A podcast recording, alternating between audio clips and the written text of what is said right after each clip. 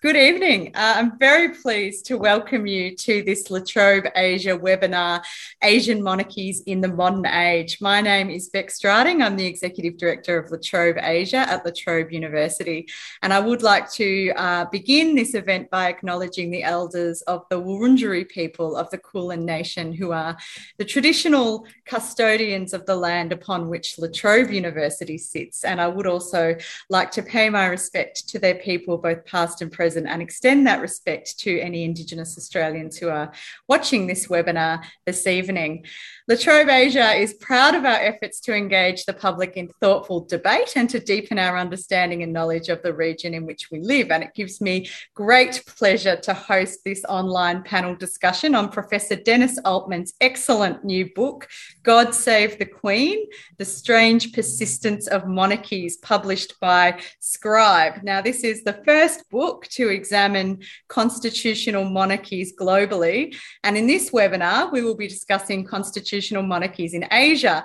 Uh, and I think Dennis and I agree on this that uh, this is a topic that doesn't tend to get the mm-hmm. attention that it deserves. So I'm really delighted to be a part of this uh, this panel. But before we begin, let me welcome our esteemed panel, beginning with Professor Dennis Altman. Dennis is a Vice Chancellor's Fellow at La Trobe University and a Professorial Fellow at the Institute for Human Security and Social Change. Dennis is one of Australia's leading public intellectuals and writers, having first come to attention with his book Homosexual Oppression and Liberation in 1972. Dennis has been a visiting professor of Australian Studies at Harvard University, was listed by the Bulletin as one of the 100 most influential Australians ever. Uh, is a member of the Order of Australia and formerly a board member of Oxfam Australia. Welcome, Dennis, and congratulations on the book.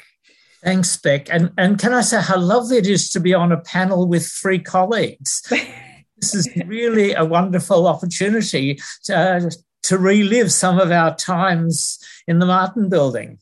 Indeed. And um, yes, we are very privileged to be joined this evening by two leading academics in the La Trobe community. Uh, professor Kaori Okano is Professor of Asian Studies and Japanese Studies in the School of Humanities and Social Sciences at La Trobe University. She researches uh, the sociology and anthropology of education and inequality, women, and multiculturalism in Asia, and is in currently engaged in groundbreaking longitudinal research study uh, on working class women supported by the Australian Research Council. Welcome, Kaori. And we are also joined by Dr. Wendy Mee, who is an adjunct senior research fellow in the Department of Social Inquiry at La Trobe University. Uh, Wendy has extensive experience in conducting multidisciplinary field research in and beyond Asia, focusing in particular on areas of religion, identity, mobility, gender, sovereignty, and citizenship. It's great to have you here, Wendy. Now, there will be an opportunity for audience Q&A in the last part of tonight's session. So please uh, feel free to put your questions in the Q&A box throughout the evening and I can pose them uh, to our panel uh, at the end of the uh, webinar. But Dennis, I'm going to start my questions uh, directed to you. Uh, again, congratulations. The book, it's a rollicking read. There's so many sort of interesting parts um, that you cover across the book about very diverse diverse and different monarchies. But I, ha- I guess I have to start. I mean, I do remember uh, having a conversation with you a couple of years ago, uh, and you told me that you were going to write this book on monarchies. And I did wonder why are you interested in constitutional monarchies? Indeed. Look, this book really began with a conversation with, interestingly, a very left wing British publisher. And we were musing on the fact that some of the countries we think of as the most progressive, such as the Scandinavian countries, are in fact constitutional monarchies. And I guess that led me to start thinking, as someone who is in the Australian context, a Republican, whether we need to think more seriously and take monarchies more seriously, which led me in turn to going beyond what I knew, which was very European oriented, um, and looking at monarchy across the world. And so, you know, I'm particularly delighted that we're today talking about monarchies in our part of the world. And I'm not going to be asked any questions about what I think about Harry and Meghan. That's right. I have no questions on my list about Harry and Meghan, so rest assured. Uh, but I did want to, you know, often we do think of uh, European monarchies, particularly in Australia, we think of uh, the British uh, monarchy, and there is, you know, the book is God Save the Queen, and there's a picture of Queen Elizabeth on, on the cover. But I wanted to ask you about how what's the nature of constitutional monarchies within Asia? How do they differ from European monarchies, but also how do they differ from each other? And it's the last part that's interesting because I don't think there is any generalization one can make about monarchy contemporary Asia in the way that one can about the monarchies of Western Europe. And the monarchies of Western Europe are all essentially constitutional monarchies, very similar to the British model. And the British model has, of course, been very important in other parts of the world, including Asia. Um, it's most obvious, and I think Kaori will say something about this later, in Japan, where the emperor has no political sway whatsoever. But even in a country like Thailand, which I think most of us would not regard as either democratic or constitutional monarchy, there is still a claim that they are following the principles of constitutional monarchy, even though they would accept that there are certain variations that are possible in the Thai context. I didn't talk about, I don't talk in the book about the authoritarian, the remaining autocratic monarchies. So I know very little about Brunei. I say not very much about the remaining autocracies in the Persian Gulf, except to note that countries like Jordan are in some ways moving towards more like a constitutional monarchy. But I think that what's striking in our part of the world is the variety and indeed the political importance. And the political importance of monarchy in countries like Thailand and Malaysia over the last few years has become quite marked. I wanted to ask you about the political importance, and I might get back to that a little bit later. But I did want to ask about the historical development mm-hmm. of monarchies in Asia. Um, to what extent has constitutional monarchy in Asia being shaped by European colonialism? I mean, you mentioned the British as a, as a model, but there's also other states uh, uh, that have had potentially had influence. I mean, Thailand was not subject to imperialism. Um, Japan's emperor remained in place in the post World War II Reconstruction period, which was really overseen by, uh, overseen by the US, which is a Republican state. And then, of course, constitutional monarchy in Cambodia was re-established in 1993 during a period of international democratic state building led by the UN. So there seems to be these sort of external influences that might also uh, come into play in, in the historical development and might be able to explain some of that diversity.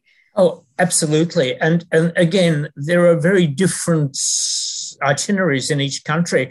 Um, look, as a broad generalization, European colonial powers liked to work with existing feudal structures. And I think the best example is the British Raj in India, where there was a whole network of princely states, some of which were in fact, you know, quite significant and the British Raj cooperated with them. It was only, in fact, after Indian independence that the power of the princes and the Rajas was cut back.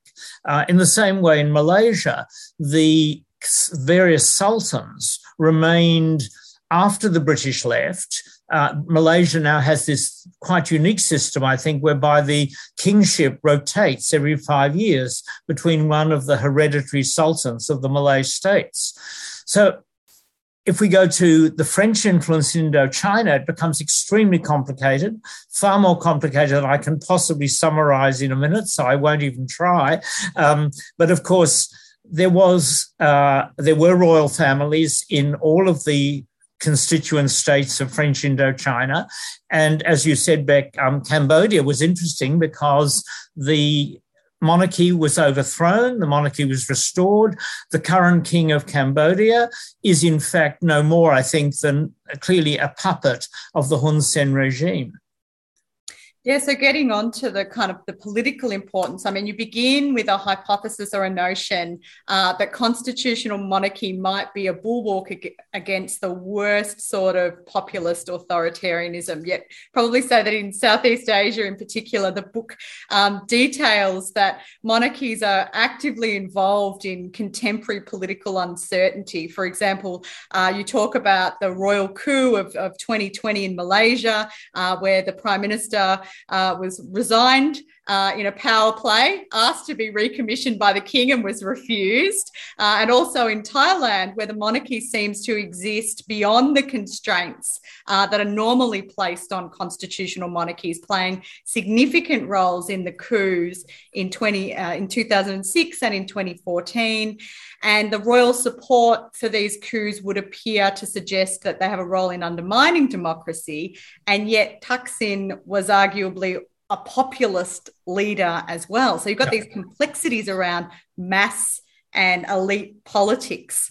Well, I'm just going to take those two countries, and I'm sure Wendy will have things to add about Malaysia. But um, the, the quote coup, that, that's a quote from The Guardian. In fact, it's arguable that the, the, the king at that stage, when he refused to reappoint Dr. Mahathir, um, was behaving more constitutionally than Sir John Kerr did when he sacked Gough Whitlam.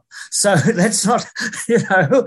Um, and in fact, over the last year, the mess in Malaysian politics has, I think, forced the king to play more of a political role, but a role that I think is quite consistent with the concepts of constitutional uh, government. Thailand is much more complicated. I mean, the previous king, who was there for a very long time, had a history both of supporting and opposing coups. There are moments when he supported democratic movements, and there are moments, as you pointed out, Bec, in the case of Thaksin, when he sided with the military, um, essentially giving royal imprimatur to a coup. I think the great tragedy of Thailand is that the current king of Thailand um, is, for all sorts of reasons, I think, quite unable to guide Thailand towards a greater degree of democracy. And you know, I think we all have to be a little careful about what we say about the current Thai king, if any of us want again to visit Thailand. But I don't think there'd be many people who would argue he is a model of constitutional propriety of any sort. Is there any kind of overarching lesson that we can take uh, around the relationship between uh, constitutional monarchy in Asia and their the political importance or the political role that they have to play. So I, I, guess what I'm asking is how do the constitutional monarchies affect the system of government in these states? Is it too diverse? Is, is it too diverse, or do, do you see some patterns emerging in the region? You know, many years ago, I was talking with um, a Thai, a Thai who would see himself as very far to the left, who argued that if you looked at the neighboring states, it became much more possible to support the retaining monarchy in Thailand. That is, if you look at what's gone on in Myanmar, if you look at the lack of any sort of democratic rule in Laos and Cambodia and Vietnam, Thailand doesn't look that terrible. In the same way, Malaysia might well, at this stage, for all its imperfections, be one of the most democratic countries in Southeast Asia. So I would be very cautious. I mean, I don't think there is a single pattern. I think it is probably true that in all of the countries we're talking about, there is some sense of needing to adhere to the, the basic model of constitutional government. But in cases such as Thailand, clearly um, that's wordplay. Uh, it's it's carried out. Um, I think one country we haven't talked about at all is um, Bhutan, where the king did actually play quite a significant role in leading to a greater democratization of, of Bhutan. I think that, um, again, there's just no one answer or one pattern, which is precisely why we need, I think, to think much more than we do in Australia about the diversity of regimes um, in our part of the world.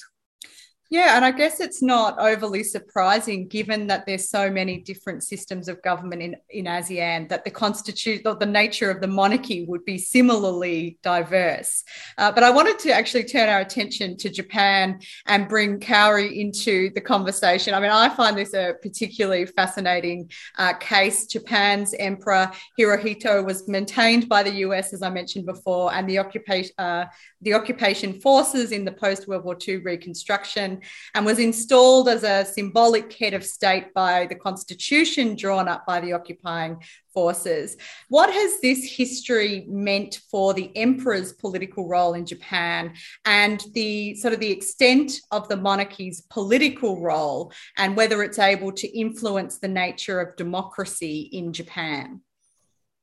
Well, um, after the war, the emperor was transformed from the real head of the state with power, although some academics argue that emperor didn't really have much power uh, since the army had a power. Uh, but the emperor's political power was guaranteed by the imperial constitution at the time. So the, the emperor transformed from the real head of the state with power uh, to a symbolic figure he managed to avoid war criminal charges, as you said, although the Australian delegates insisted on the emperor's crime at the Tokyo Tribunal. Um, by the way, the Tokyo Tribunal program is available in a Netflix, and some of the audience may be interested in watching that. Well, given this controversial situation, the emperor at the time was acutely aware that his actions would be closely watched by people both in Japan and outside. And I think he acted with high level of cautions. I remember in those days that there are still uh, people who were still insisting on the war responsibility of the emperor. Mm. Um, I think he and two uh, successive post-war emperors were quite successful in performing the given role of being a symbol without any power. They kept low profile lifestyles and didn't get into controversial debate while being involved in charity ceremonial activities, as well as promoting peace by visiting, for instance, China, Korea, uh, former colonies and former colonies of Japan in the Pacific Islands. And I think the politics, the people think the politicians come and go, but imperial line continues, giving a sense of continuity. Yeah. So I would say that because of the controversial situation where uh, the emperor became a symbolic head of state, the emperor really uh, tried to promote the given status as much as he could in order to avoid a controversy. And I think the outcome has been quite successful in the sense that uh, people are quite indifferent, to say the least, to the to, to say the least, to the emperor. Um, maybe a degree of respect is still there, uh, but I don't think there is the, the similar level of fascination with the imperial family as we see in relation to the British royalty. So, Kaori, given this indifference, I mean, how do we explain the endurance? Is it just because of a kind of sense of tradition that it continues, the imperial line continues, or is there another kind of explanation for why um, the monarchy persists in Japan's case? Well, I guess there's certainly uh, the imperial line provides a sense of continuity. Uh, people expect simple things from imperial family. There are two things that people expect. One, their service, like charity ceremonial roles, which the taxpayers pay for. The Japanese imperial family have very little asset. They live on the taxpayers' money because their, their vast asset were confiscated by the occupation force and then became the government property. And the second thing is that the moral integrity, uh, which earns the respect from people. So as long as uh, people get these two things, uh, they they somewhat remain indifferent. Can I, can I make a comment? And it's actually um, something I, I, I, wrote in the book. But I can remember being in Japan in the early 90s for an international AIDS conference. And the Crown Prince appeared on the stage, mm. Japanese person who was living with HIV. And that was an extraordinary event. Uh, in Japan. I mean, in a sense, it's a bit like Princess Diana's role. AIDS in Great Britain. And it, I think, did have a hugely important symbolic meaning for a lot of people. And he was able, as the crown prince, to do something that no Japanese prime minister would have been willing to do.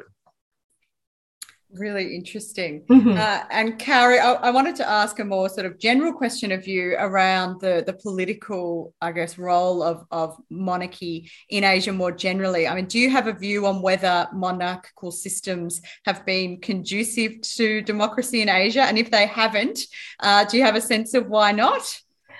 Well, the, the first question that came to my mind when reading Dennis's book was, you know, because he he talk Dennis talks about the correlations between the monarch and the extent of democracy, uh, not necessarily a causal relationship.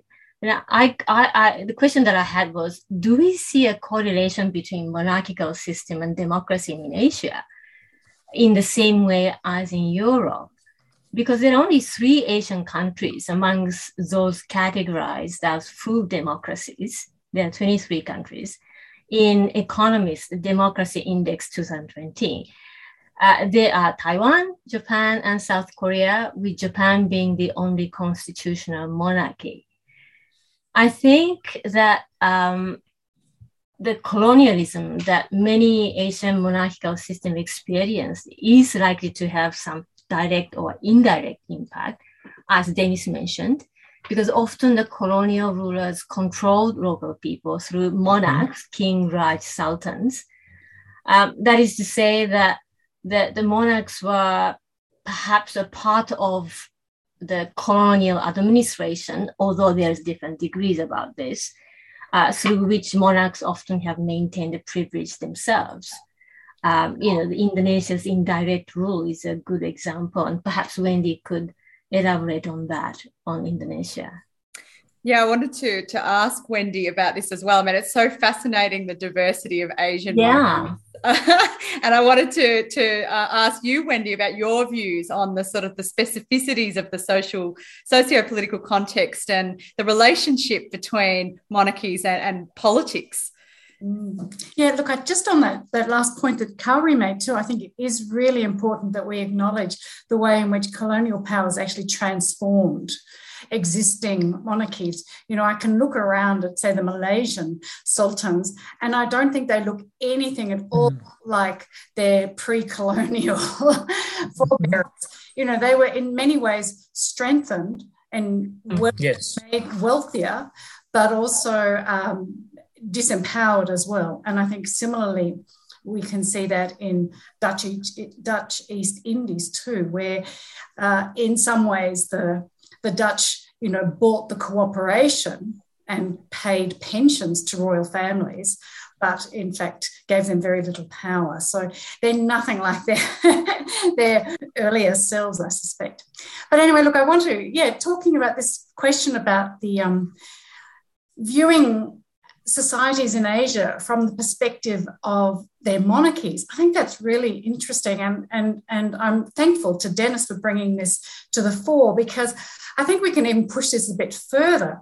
You know, I think we can really understand contemporary political developments not only by looking at constitutional monarchies, but maybe if we extend this mm-hmm. to the role of hereditary rulers or the status of hereditary rulers in many countries.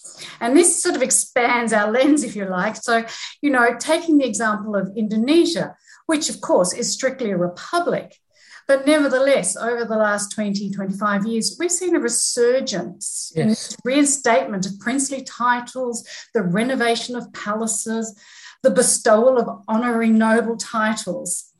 Um, now, to be clear, a lot of this has been motivated by the erstwhile traditional rulers themselves trying to, you know, increase their own status. And they very much remain pretenders in that they're outside the formal political structures, with the exception here of the Sultan of Yogyakarta, who holds the office yes. of governor mm. on a, an hereditary basis, even though it's normally an elected office, but we can talk about that later. But for most other traditional rulers, they either sided with the Dutch and then lost their mm. position as a result of the war, their being on the losing side, or simply lost their hereditary status with the transition to the Republic.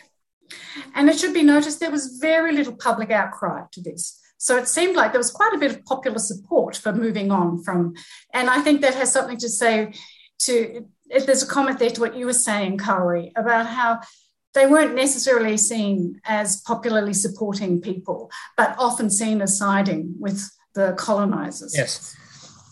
But then, you know, what's happened in the last two decades or so?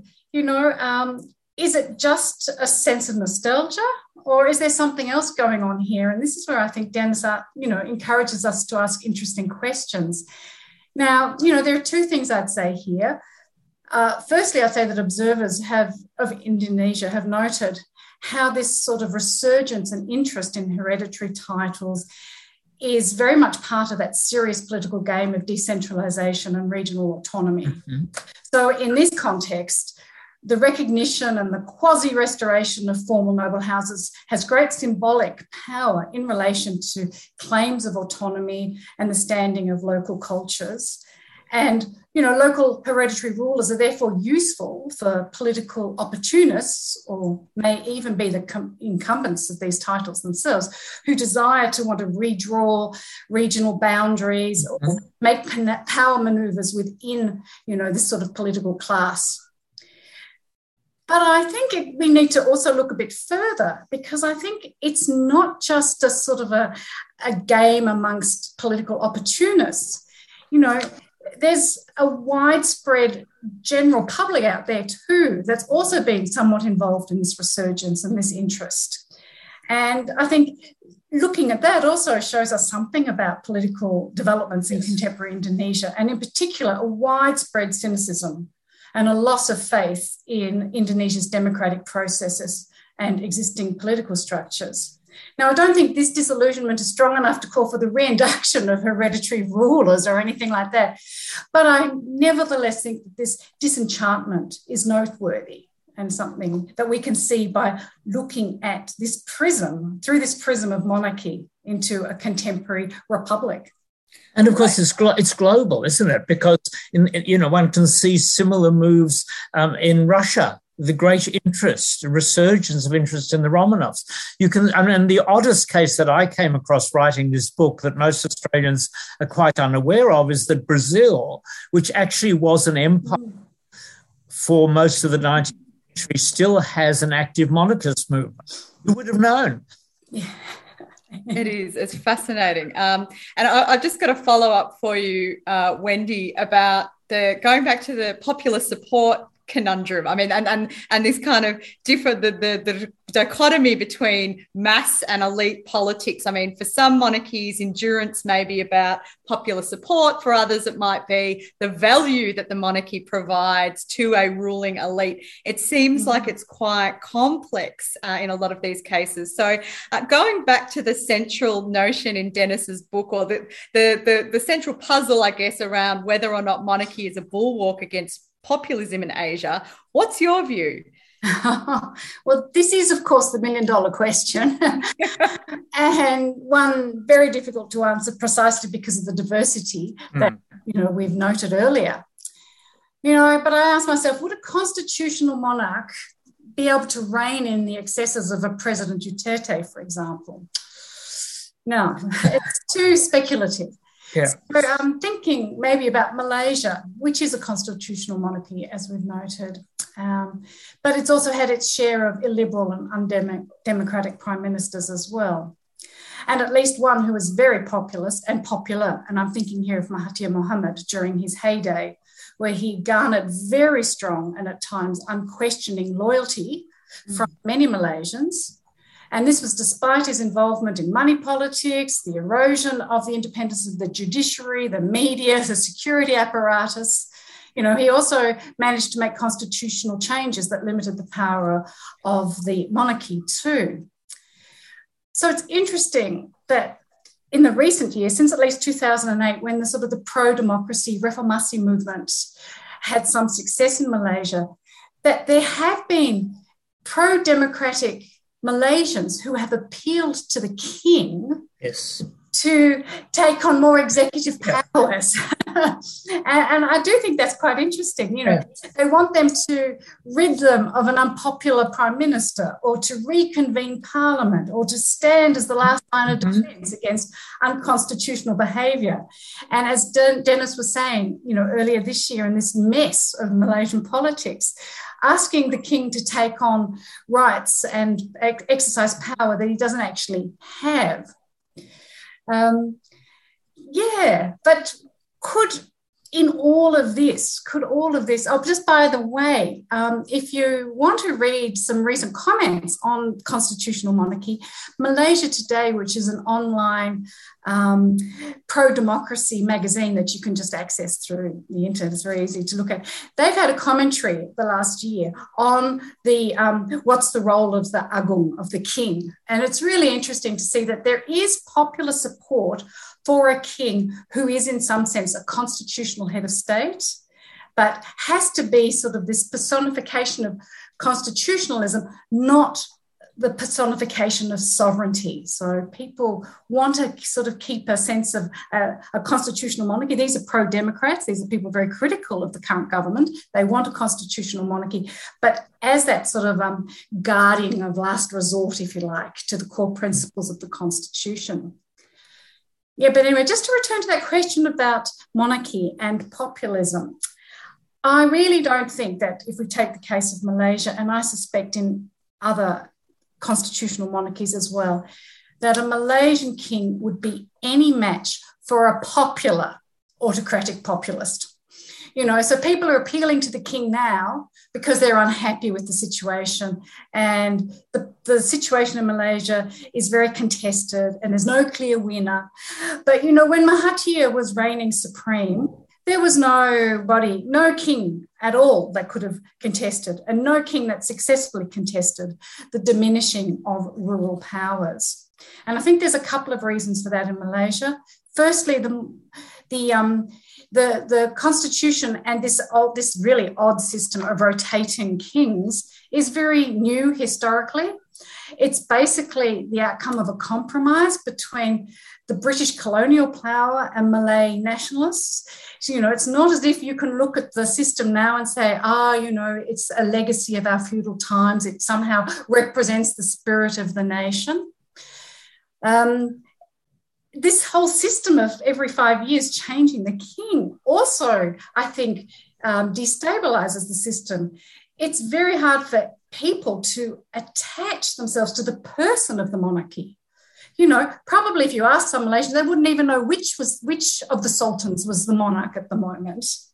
Um, and then again, you know, these hereditary rulers uh, represent only nine states of Malaysia. There are 13 states of Malaysia, and some of them do not at all have a history of a sort of a Malay Muslim sultan. And I'm thinking here particularly of East Malaysia, of the states of Sabah and Sarawak. So, for many Malaysians, this idea of a Malay Muslim sultan doesn't have any resonance and resonance at all. And I think that um, these are some of the reasons why, you know, there's no way in which even a popular king could possibly, you know, combat successfully the, the worst excesses of a popular autocrat in Malaysia. That's a really interesting um, set of points you make there, Wendy. And I wanted to get Dennis's um, sort of opinion on, on those points. And I wonder also, Dennis, about what role trust plays uh, mm. in the relationship between the political system and political leaders and the monarchy. Well, look, if we just go to the specific example Wendy's using, which is Dr. Mahathir at his heyday, I suspect that everything Wendy says is correct. But if we were to imagine Dr. Mahathir as president with no ceremonial mm. state at all, would he actually have had even greater sway? And my sense is, my feeling is probably yes.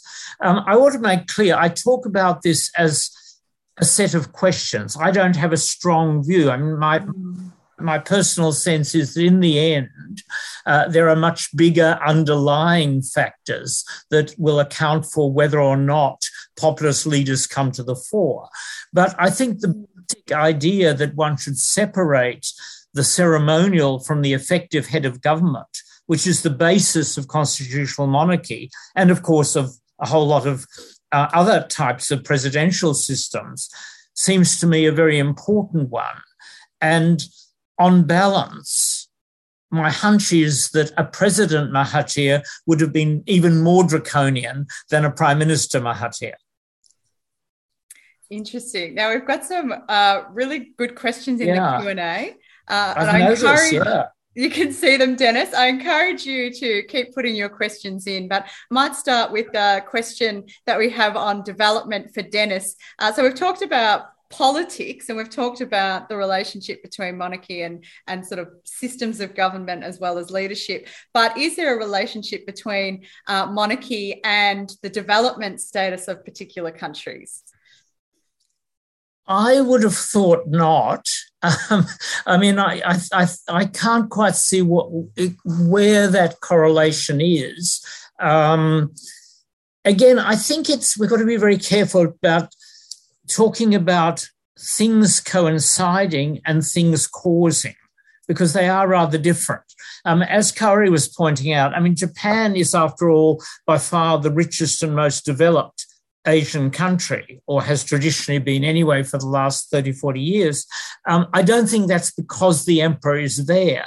So I think we have to be very careful. And I don't see any clear correlation between the development status of a country. The one place where it might, that may be the case, is I think if I were an apologist for the Thai monarchy, I would argue that the interest that the previous king took in rural and regional development was significant. Um, and certainly, there are a whole lot of projects in Thailand that were probably fostered and supported by royal patronage. Um, my understanding is that the royal family did a lot better out of those projects than the peasants they were allegedly trying to support. Uh, Kaori, I wouldn't mind asking you. I mean, one of your areas of expertise is nationalism, uh, uh, particularly in, in Northeast Asia. So, what role uh, do you see monarchy playing in supporting nationalism, which is, you know, kind of having a bit of a resurgence in, in that part of the world?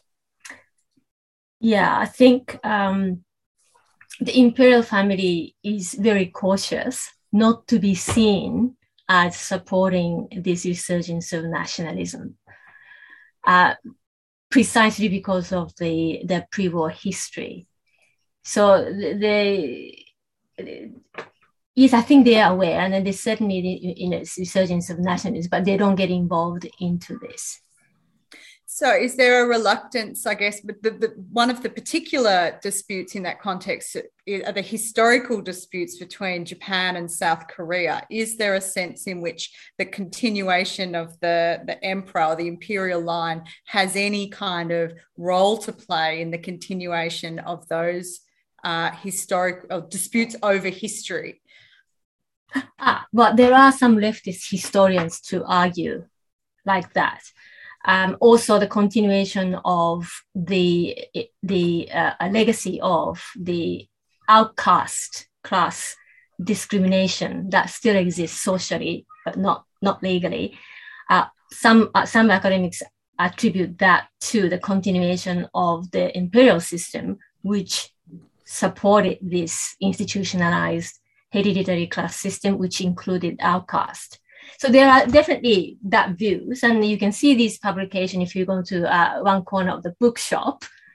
But at the same time, in another corner of the bookshop, uh, more right-wing type of books mm-hmm. uh, don't don't talk about that at all. So I guess you know uh, what I would say is that in terms of the emperor nationalism, uh, war crime relationship with uh, PRC and South Korea is that there's a diverse views there. Mm-hmm. And there are uh, there's a lot of discussions about it, and it's quite interesting to see the. Well, I w- I didn't find it interesting. I took it for granted. But when I went to uh, uh, when I took my colleague from PRC to a bookshop because he was interested in this, how Japanese publications mm-hmm. uh, uh, views about the war responsibility to East Asia uh, he was quite amazed the variety of views. Mm, yeah. That's really interesting. Uh, we've got a question in the Q and A. I'm going to direct it to Wendy. Uh, it's about the Malaysia case, and the question is whether people using the sultans, uh, whether they're using the sultans as symbols of racial superiority. Mm.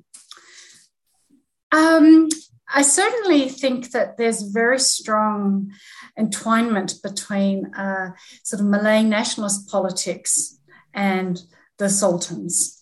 Uh, you know, it's um, racial superiority. I, I wouldn't like to, to generalize too much on that. Um, uh, there's many sultans who probably would tell you that they're not racially pure Malays. They've got quite a lot of other, you know, they might not advertise it too much, but at least personally and in private conversation, they would talk about that. So I don't necessarily think that they're talking about a purist. Well, I, I, as I say, I don't really want to talk about that because I don't feel like I'm confident, uh, knowledgeable enough. But certainly, um, they are used and they situate themselves as symbols of Malay nationalism, which definitely plays into a very racialized stream of Malay nationalist politics, without a doubt. Um, they think, I think they could play a broader role in trying to sort of be um, the kings or the sultans for all Malays and for all Malaysians, sorry, but they probably feel in some sense a little bit constricted because of their very strong association with Islam too. We have a we have a question in the Q and A that, that's just cropped up about um, female monarchs, and it, and it is about Japan. But while we're with you, Wendy, I'm wondering about the gender dynamics of monarchs in Asia, and whether there's, um, you know, whether it's a sort of thing that only men can inherit the the, the, the sort of the throne, or uh, whether you've got any comments about that particular issue. They um she does.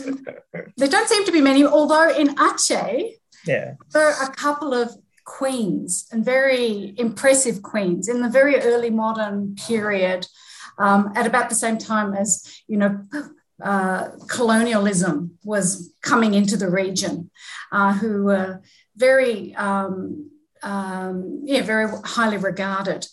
But I think um, in the part of the world that I'm more familiar with, it's difficult for women to hold that, you know, top position because women in certain interpretations of Islam, women can't have authority over men um, in political systems. Uh, Wendy, I thought you were going to mention the situation in Yogyakarta where my understanding is the current Sultan of Yogyakarta has actually named his daughter as, uh, which has caused quite some consternation among other members of the royal family who think they should be getting the job. Good point. No, I'd, I'd overlooked that. Yes, indeed. Yeah. But Dennis, maybe you want to um, also come in on the question about uh, gender and constitutional monarchies, even if it's uh, broader than Asia. But also, um, there is a question here from one of our um, doing politics students. Hi, Catherine. Great to have you here. Great to see you asking questions. And it's about the current challenges that monarch uh, monarchies face in Asia.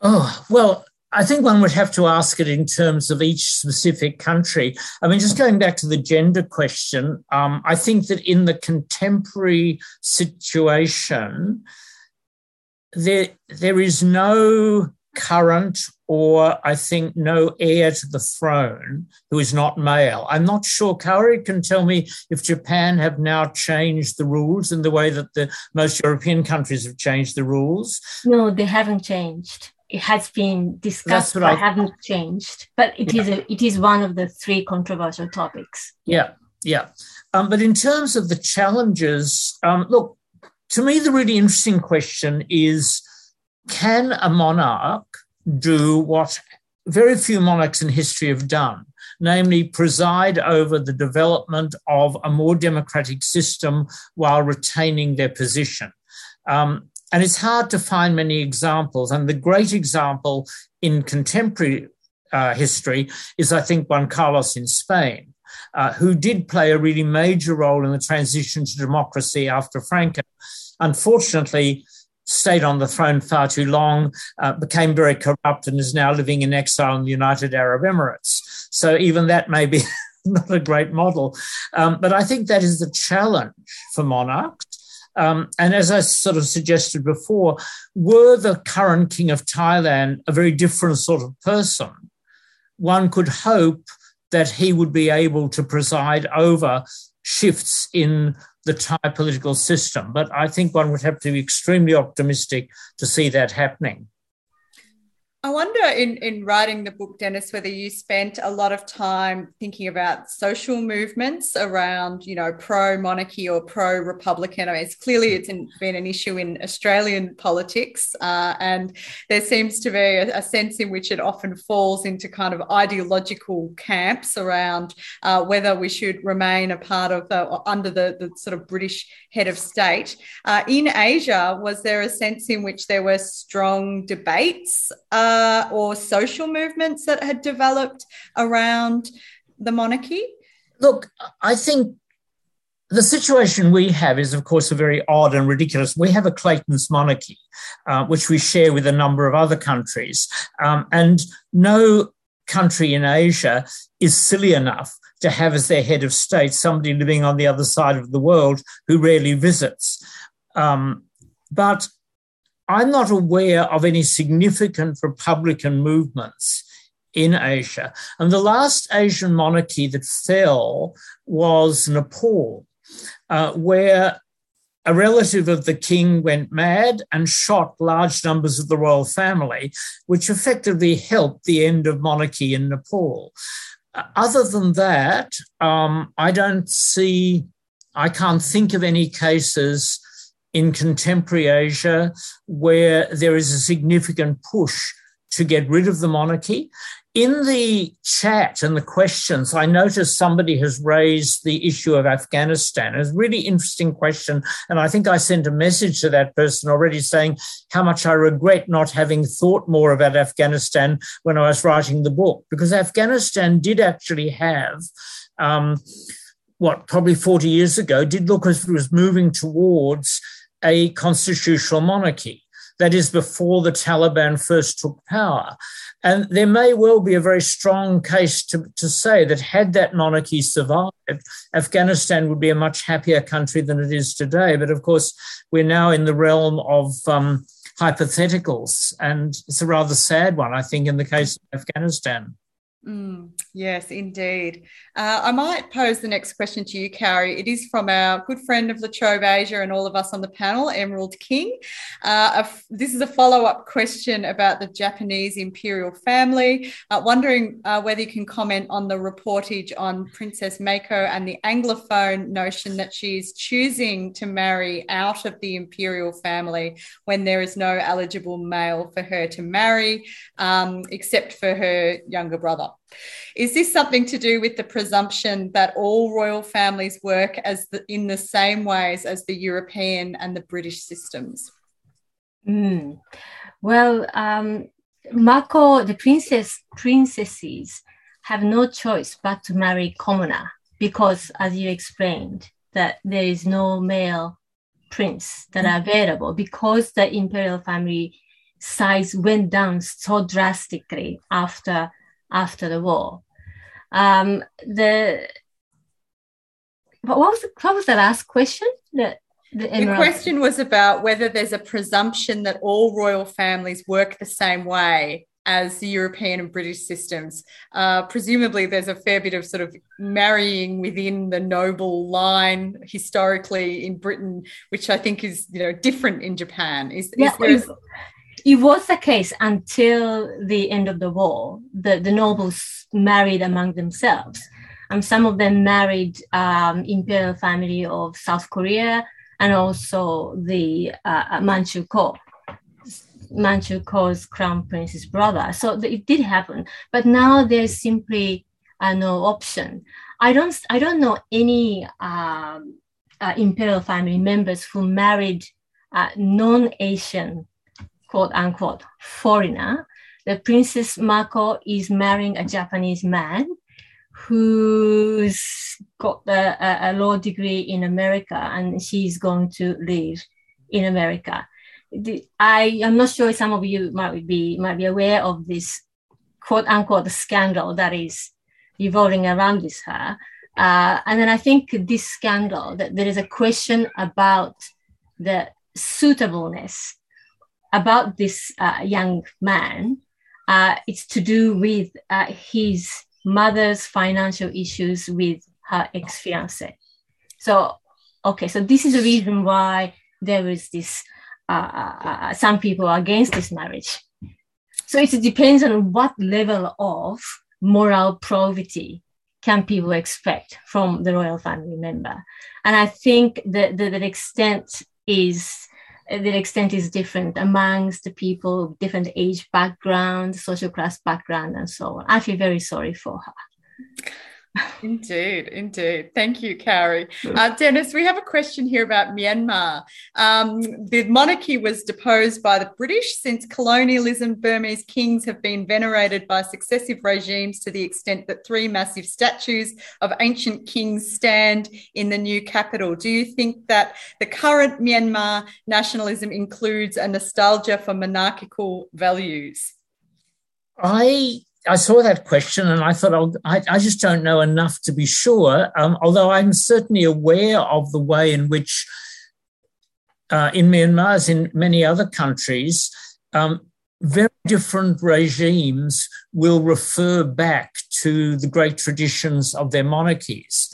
Um, so I would assume the answer is yes. And I think um, the points that Wendy was making about the way in which uh, there's a revival in Indonesia of an interest in traditional royal families, um, that seems to be fairly universal. Uh, we, of course, live in a country that doesn't have its own royal family, so we have to make do with second-hand gossip through the Woman's Weekly. Did you want to add anything here, Wendy? Oh, I think you're on mute. Sorry.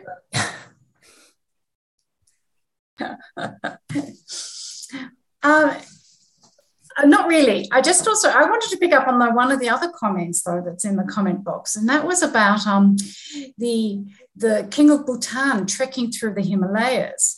And it seems to me that um, you know in some of our more recent comments, one of the issues that's coming to the fore is that we actually don't get a lot of media stories about monarchies. So we are therefore often trading on, you know, parallels, what we think might be appropriate that we're borrowing from other models, mm-hmm. or having a very, you know, co- colonial view rather than exploring um, some of the, those complexities. So thank you for that comment, whoever commented, because I think that's really interesting that the King of Bhutan, who, you know, is trekking to investigate the situation. It's a very hands on view of the monarch, which is quite different. I can't imagine the um, the Agung of Malaysia trekking anywhere, let alone to come into close contact with um, people who may have COVID. And it brings back again the point that you made about the Japanese crown prince uh, mm-hmm. standing in, at an AIDS conference, you know, publicly with the person who had AIDS to show some sort of solidarity and support. Yes. yes. Well, yes. thank you for addressing that question. And Dennis, did you want to comment on that question as well? No, I I I liked that. I had to go back. I'm sorry, I was looking at the comments, but for the comment. In fact, all the comments are so interesting. Mm. Sometimes for us to follow the conversation because we are reading these really fascinating responses that are coming in. Well, um, I think Dennis, it's a sign that people are really engaged with the with the comments, and so we've got a fantastic audience here who are mm. writing lots of questions. And I'm not going to probably be able to get to all of them, but I do have one here on Cambodia, which we haven't talked much about, but it is a case study in your book. And you mentioned uh, Hun Sen's puppet, so wondering about how useful um, the the king is in legitimizing uh, the Cambodian uh, Communist Party as it has become more authoritarian? Well, sadly, I think he's enormously useful for them. Um, I, the little I know about the current Cambodian king, I feel great sympathy for him. And the guy is essentially, as far as I can tell, locked away in the palace, uh, very much produced um, on the whims of the Hun Sen regime. Um, he suffers, of course, enormously from being the son of Prince Sihanouk, who in his time managed to be uh, a king, a prime minister, an, an, emblem, I guess, of Cambodian nationalism. Um, I can't really add more. I think that um, this is a case where it, if if I were to to venture a prediction, on which of all the monarchies we've talked about is least likely to survive, I would guess it would be the Cambodian. And I say that because I think the king is now so implicated in the Hun Sen regime that were that regime to collapse, uh, is quite likely the monarchy might go with it.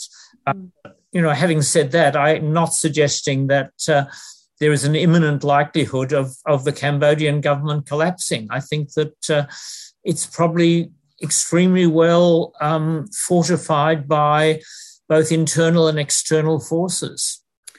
Hun Sen has been in power for nearly as long as I've been alive. So I think that's possibly a good bet, Dennis. 1985, that's a yes. long time.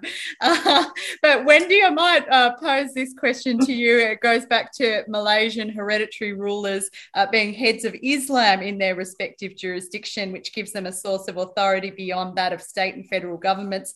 Uh, have you taken this into consideration in assessing Malaysian monarchy? Yes, that's for sure. That that's and that was always one of their traditional sort of roles, right back during British colonialism too, where they were to be responsible yeah. for all matters pertaining to Islam.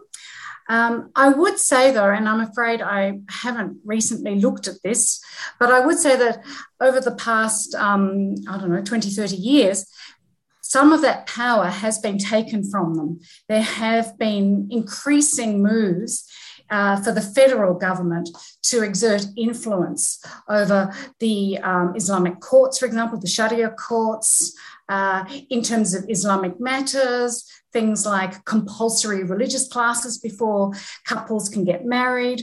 So I think that while they still maintain that, it, some of their um, power there has actually been um, diminished by federal manoeuvres. Thank you. Now, I'm afraid that we are running out of time. We've only got a couple of minutes left, so I'm not going to be able to get to some of the other questions. But it's so great to see how engaged people are with this topic. I think it's true testament to your book, Dennis, and the research that you've been doing on constitutional monarchies. But I can't let you go without asking do you have a favourite monarchy? favorite monarchy? Oh, you know, I could answer the. I when I was writing the book, I actually had this fantasy that I would start a competition to name the sleaziest royal alive. Um, I don't think I thought of the opposite, which is Bec, you're asking me, do I have a favorite? Um, look, I, I guess I have a soft spot for the Queen of Denmark, uh, Queen Margrethe. Um, although I think that one of one of the great tricks the Scandinavian monarchs are very good at is persuading people that somehow they're just like the rest of us. You know, they go on their their mm. to go shopping. Um, if you start looking into it, it's actually interesting. The Norwegian royals, for example, cost the Norwegian taxpayer more than do the Brits, which I think anything any of us would have expected. Um, but no, I don't. I haven't met. You know, I have only in my life met one genuine royal. I did once meet. In fact, I time with uh, the Queen of Bhutan, who at that stage was the third wife of the king, who had married four sisters. Um, this presumably was a very convenient way of ensuring um, that you keep the, keep the business in the family. And I did have to look after the third wife for a period when she was in Melbourne for a regional AIDS conference. Um, but that's my sole encounter so far with royalty. And on that basis, I don't think I want to pick a favourite. Okay, fair enough. That's a good answer. Uh, but I would like to uh, thank our panelists, uh, Wendy Kaori and particularly Dennis, for writing uh, this book. I highly recommend that you get a copy of it. Uh, it's a it's an excellent read. Uh, and thank you to our audience for watching this La Trobe Asia event. This webinar has been recorded. Uh, if you've registered for the event, you'll be emailed the appropriate links when they're ready.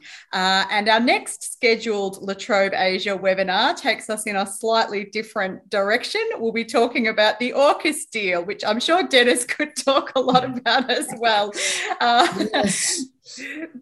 The AUKUS deal, Regional Security in Indo Pacific, uh, is the name of that event, and we'll be hosting that on the 27th of October uh, at 5:30 p.m. AEDT. But in the meantime, please follow us on Twitter at La Trobe Asia or join our mailing list to find more details for online events and La Trobe Asia publications. Thank you again.